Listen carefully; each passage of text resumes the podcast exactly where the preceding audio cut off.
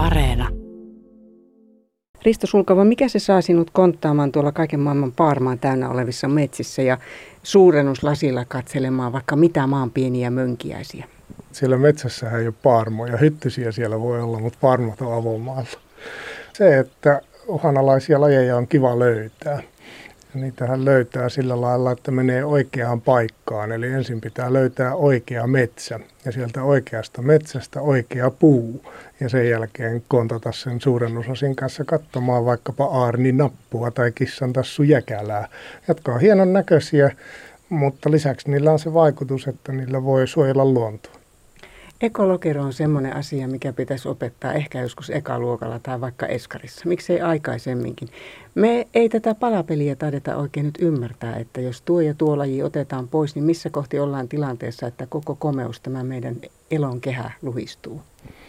Joo, sitä ei onneksi kukaan tiedä. Voitaisiin olla muuten vähän peloissaan, kun, kun tämä uhanalaisten lajien määrän kasvu on kuitenkin maailmanlaajuisesti aivan hurjaa ja myös Suomessa aivan hurjaa, että, että yli 800 pelkästään metsissä elävää lajia on uhanalaisia, niin eihän se, eihän se ihan helppoa helppoa ole. Ja sitten monet, monet niistä lajeista nyt tosiaan esiintyy enää semmoisissa viimeisissä pienissä sirpaleissa jossakin, niin onko niiden enää paikka sitten, niin kun, onko se lokero enää olemassa, kun niitä on vaan jossain pienessä sirpaleessa – mutta sitä ei tosiaan tiedetä, kuinka kauan kestetään. Se on helppo vertaus se vanha juttu, että laiva tai lentokone, jos sieltä rupeaa poistamaan niitä niittejä, niin jossain vaiheessa yksi niitti ei vaikuta mitään, kymmenenkään ei luultavasti vaikuta mitään. Isossa laivassa sata tai tuhatkin niittiä voi olla vielä poissa ennen kuin se laiva purkautuu le- rautalevyiksi, mutta että jossain vaiheessa se aalto pyyhkäisee sen,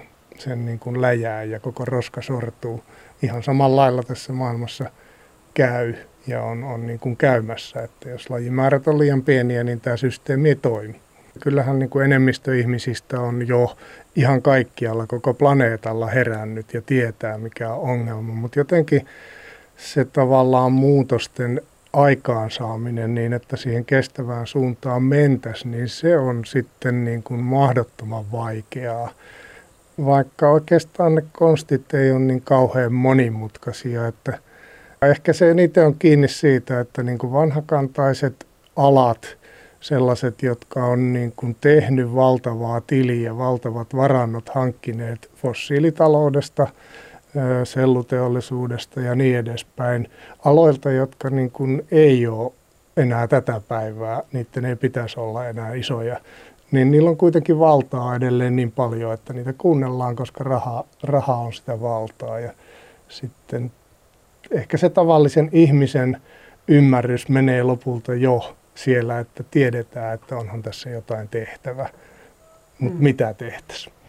No sitten on olemassa tämmöinen aivan loistava keksintö kuin puu, jonka luonto itse on keksinyt. Tuolla sademetsien alueella tilanne on kammottava, koska sepä ei palaudukaan. Sormia napsauttaa, vaikka kuinka sille tilaa annettaisiin. Meillä pohjoisten havumetsien alueella tilanne on toinen. Täällä voidaan tehdä vaikka mitä ja nopeasti tulosta saadaan syntymään. Joo, meillä on onnellinen asema, että maaperä on ainakin ollut. En tiedä, mitä tämä kaikki kääntäminen, mitä maaperälle tehdään, niin lopulta tekee, mutta että, että tähän asti Potsoli maannos on sellainen, että siihen tulee puuntaimet aina, vaikka se kaikki muu paitsi talon alle jättäminen, niin siitä metsä palautuu. Mutta tota, tietenkin se metsä on niin kuin sanana semmoinen, että mikä on metsä, että eihän vielä tietenkään miehenkorkunen taimikko ei ole metsä, sehän on silloin vasta niin kuin semmoinen, semmoinen vauvaikäinen, imeväisikäinen taapero, joka ei vielä osaa edes kontata. Että sitten metsässä, metsä alkaa muistuttaa metsää siellä sadan vuoden jälkeen, että sata, sata ensimmäistä ikävuotta metsä on lapsi tai nuorukainen ja sitten ehkä 200 vuoden jälkeen niin kun metsä alkaa olla oikeasti jo niin kun aikuinen metsä ja puut, puut aikuisia puita. Ja vasta sitten ainakin Pohjois-Suomessa niin oikeastaan tuhannen vuoden paikkeilla ollaan niin kuin ikimetsässä, että metsä on tosiaan ikuinen, että siellä on, on niin kuin kaikki mahdolliset kerrokset olemassa. Ja sellaisia ei oikeastaan nyt kyllä tietysti enää löydy sitten etelästä mistään, että täällähän on kaikki metsät on muutettu jo ainakin kertaalleen, mutta, mutta niitä satavuotiaita ja vähän vanhempia vielä löytyy, joista kuitenkin tulee niin kuin parin sadan vuoden perspektiivillä tosi vanhoja, niin semmoisia on olemassa. Lahopuusta tuli jossain vaiheessa kirosana. Mitäs ihmeen kummaa? Nyt, nyt se näyttää siltä, että se onkin suomalaisen metsän tärkein puu. No lahopuu lisää metsän arvoa ilman muuta ja, ja myöskin niin kuin omistajan kannalta, niin kuin meillä täällä on tehty, niin se lahopuu tuolla metsässä mahdollisti sen, että saatiin tuohon suojelualueen, josta saa tietysti korvauksena paremman tulon kuin metsän puun myynnistä. Että kyllähän tämä niin kuin tuottavin bisnes meillä on tämä metsän suojelu.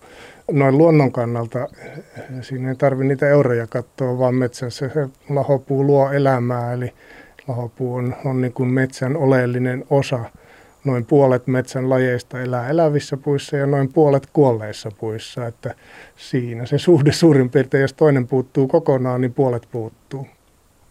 Minkälainen on sinun mielestä semmoinen arvopohja, joka raskii pistää tuhatvuotiaan kaatuneen hongan vaikkapa nyt pelletiksi? No ei semmoista arvopohjaa pitäisi voida olla olemassakaan, että kyllähän, kyllähän Suomessa kaikki luonnonmetsät pitäisi tietenkin suojella pysyvästi heti että ei, ei tämmöisiä, tämmöisiä ikimetsiä pitäisi voida missään hakata. Ja itse asiassa sen pitäisi olla myöskin metsänomistajille tuottoisinta bisnestä säilyttää ne. Ja itse asiassa se onkin, mutta ihan kaikki ei ole vielä hoksannut sitä. Avaa sitä vähän enemmän. No siis jos metsätaloudesta Etelä-Suomessa saa ehkä kolmen prosentin tuoton noin investoinnilleen, pääomalleen, jota rahallisena laittaa. Pohjoisessa jäädään usein vain prosenttiin kahteen tuottoprosenttina. Niin tota, jatkuvassa kasvatuksessa pääsee parhaimmillaan ehkä 4-5 prosenttiin ja tuo päästä vähän parempaan kuin avohakkuun metsätaloudessa. Mutta tota, jos sä sitten suojelet sen metsän ja saat siitä puustoarvon mukaisen verottoman korvauksen, joka on siis sen 30 pinnaa parempi kuin muuten, ja sijoitat sen jotenkin vähänkin järkevästi, niin alle 6 prosentin tuottoa niin on vaikea saada. Eli, eli silloin tota, sä tuplasit siis sen metsän tuoton sillä, että sä säilytit sen pystyssä. Meidän metsiin katseet kiinnittyy tuolta maailmaltakin. Entäs jos Suomi jatkossa onkin semmoinen superrikas hiilipörssi, joka pelastaa maailman?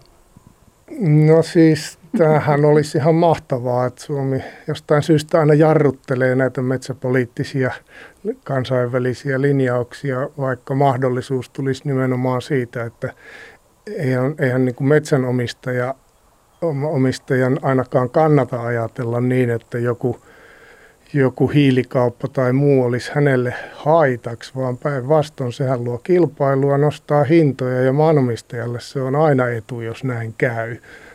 Ja tota, kansantaloudelle se on etu, koska Suomeen virtaisi tulovirtaa rahaa enemmän kuin nyt mistään tämänhetkisistä systeemeistä. Ja virkistyskäytölle, luonnolle se olisi etu, ilmastonmuutoksen hidastamiselle etu. Että ainut, joka haittaa vähän kärsisi, niin olisi taas sitten taas sitten kerran se selluteollisuus, koska halpaa sellupuuta ei ehkä olisikaan niin paljon myynnissä.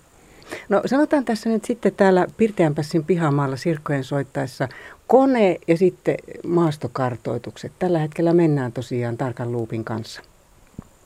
Joo, tehdään tämmöistä dokumentointia kymmenkunta henkeä mm, ympäri Suomen maastossa kuukausia tämän ennen, ennen lumia tulevan maastokauden ajan – yritetään laittaa kaikki valtionmaiden arvokkaat luonnonmetsät kartalle, dokumentoida ne, että niistä löytyy sellaista lajistoa, joka vaatii pitkän metsäjatkumon, jotka pitää suojella ihan riippumatta siitä, mitä sieltä EUsta tulee vai tuleeko vai ei, aivan sama.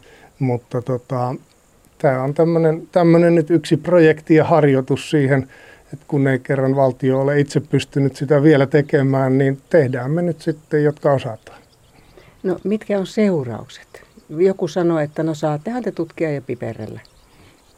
No sitähän kaikki on piiperrystä. Aina aloittaminen on piiperrystä ja mm, katsotaan nyt sitten mihinkä tulos lopulta johtaa, mutta että kyllä mä sen näen niin, että tota, kyllähän siitä suojeluvaikutusta tulee ja sillä jos siihen nyt yksi 10 000 hehtaariakin siirtyy ikimetsää suojeluun, niin se on kuitenkin noin koko Suomen puolen vuoden hiilipäästö, joka jätetään päästämättä taivaalle pelkästään sillä kymmenellä tuhannella hehtaarilla. Että tota, jos pannaan kaksi, niin ollaan jo koko Suomen vuoden päästöt nollattu, että josko siinä ainakin omaa hiilivarastoa tai tätä jälkeään vähän pienentäisi. Risto Sulkava nostaa vähän varpaille ja tähytään kymmenen vuoden päähän. Jos sinä saisit tehdä sellaisia askelmerkkivalintoja, niin minkälaisia askelia lähtisit Suomena ottamaan? No, tällä hetkellä Suomessa kannattaisi hypätä niin kuin kiireesti siihen EU-metsäpolitiikkakelkkaan sillä lailla, että on kehittämässä siitä niin kuin yhteistä hyvää metsäpolitiikkaa, jossa hiilivarastoille luodaan hinta – Eli hiilen varasto on se oleellinen sana, ei mikään nielu, jossa puhutaan kaikenlaisesta höpöhöpöstä, joka ei ole niin kuin totta eikä jolla ei ole merkitystä, vaan varasto on asia. Eli ilmastomielessä kaikki, millä on merkitystä, niin on siinä, että onko, onko hiili ilmakehässä vai jossakin muualla varastossa. Eli sen takia se varasto on se juttu. Kaikki, mikä on sitoutumista, vapautumista siinä väleissä, niin on piiperrystä. Mutta että siis luodaan mieluiten maailmanlaajuiset hiilivarastojen markkinat, eli aletaan siirtää hiiltä ilmakehästä maaperän ja puuston, merien pohjan, järvien pohjan varastoihin, soihin, paikkoihin, joissa se pysyy niin kuin lähes ikuisesti. Ihmiskunta on yli 200 vuotta vapauttanut maaperän hiilivarastoja ja seuraavat 200 vuotta ihan varmasti, jos ihmiskunta pysyy hengissä, niin se taistelee tätä vastaan, eli yrittää siirtää niitä ilmasta, il, ilmasta pois niitä hiilivara, hiile, hiilen määrää, sieltä vähentää siis.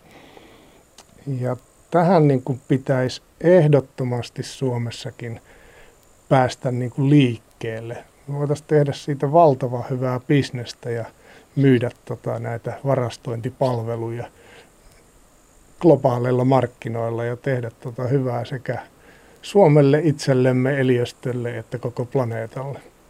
Mitä ne toimijatahot voisivat olla? Ketkä hereille liikkeelle nyt ihan ekaksi? Hopi hopi. Ainahan sitä pitäisi poliitikkoja pyytää tekemään jotain, mutta kun poliitikot vastustaa eniten, niin tällä hetkellä ne on isot yritykset, jotka tekee. Näin se vaan menee.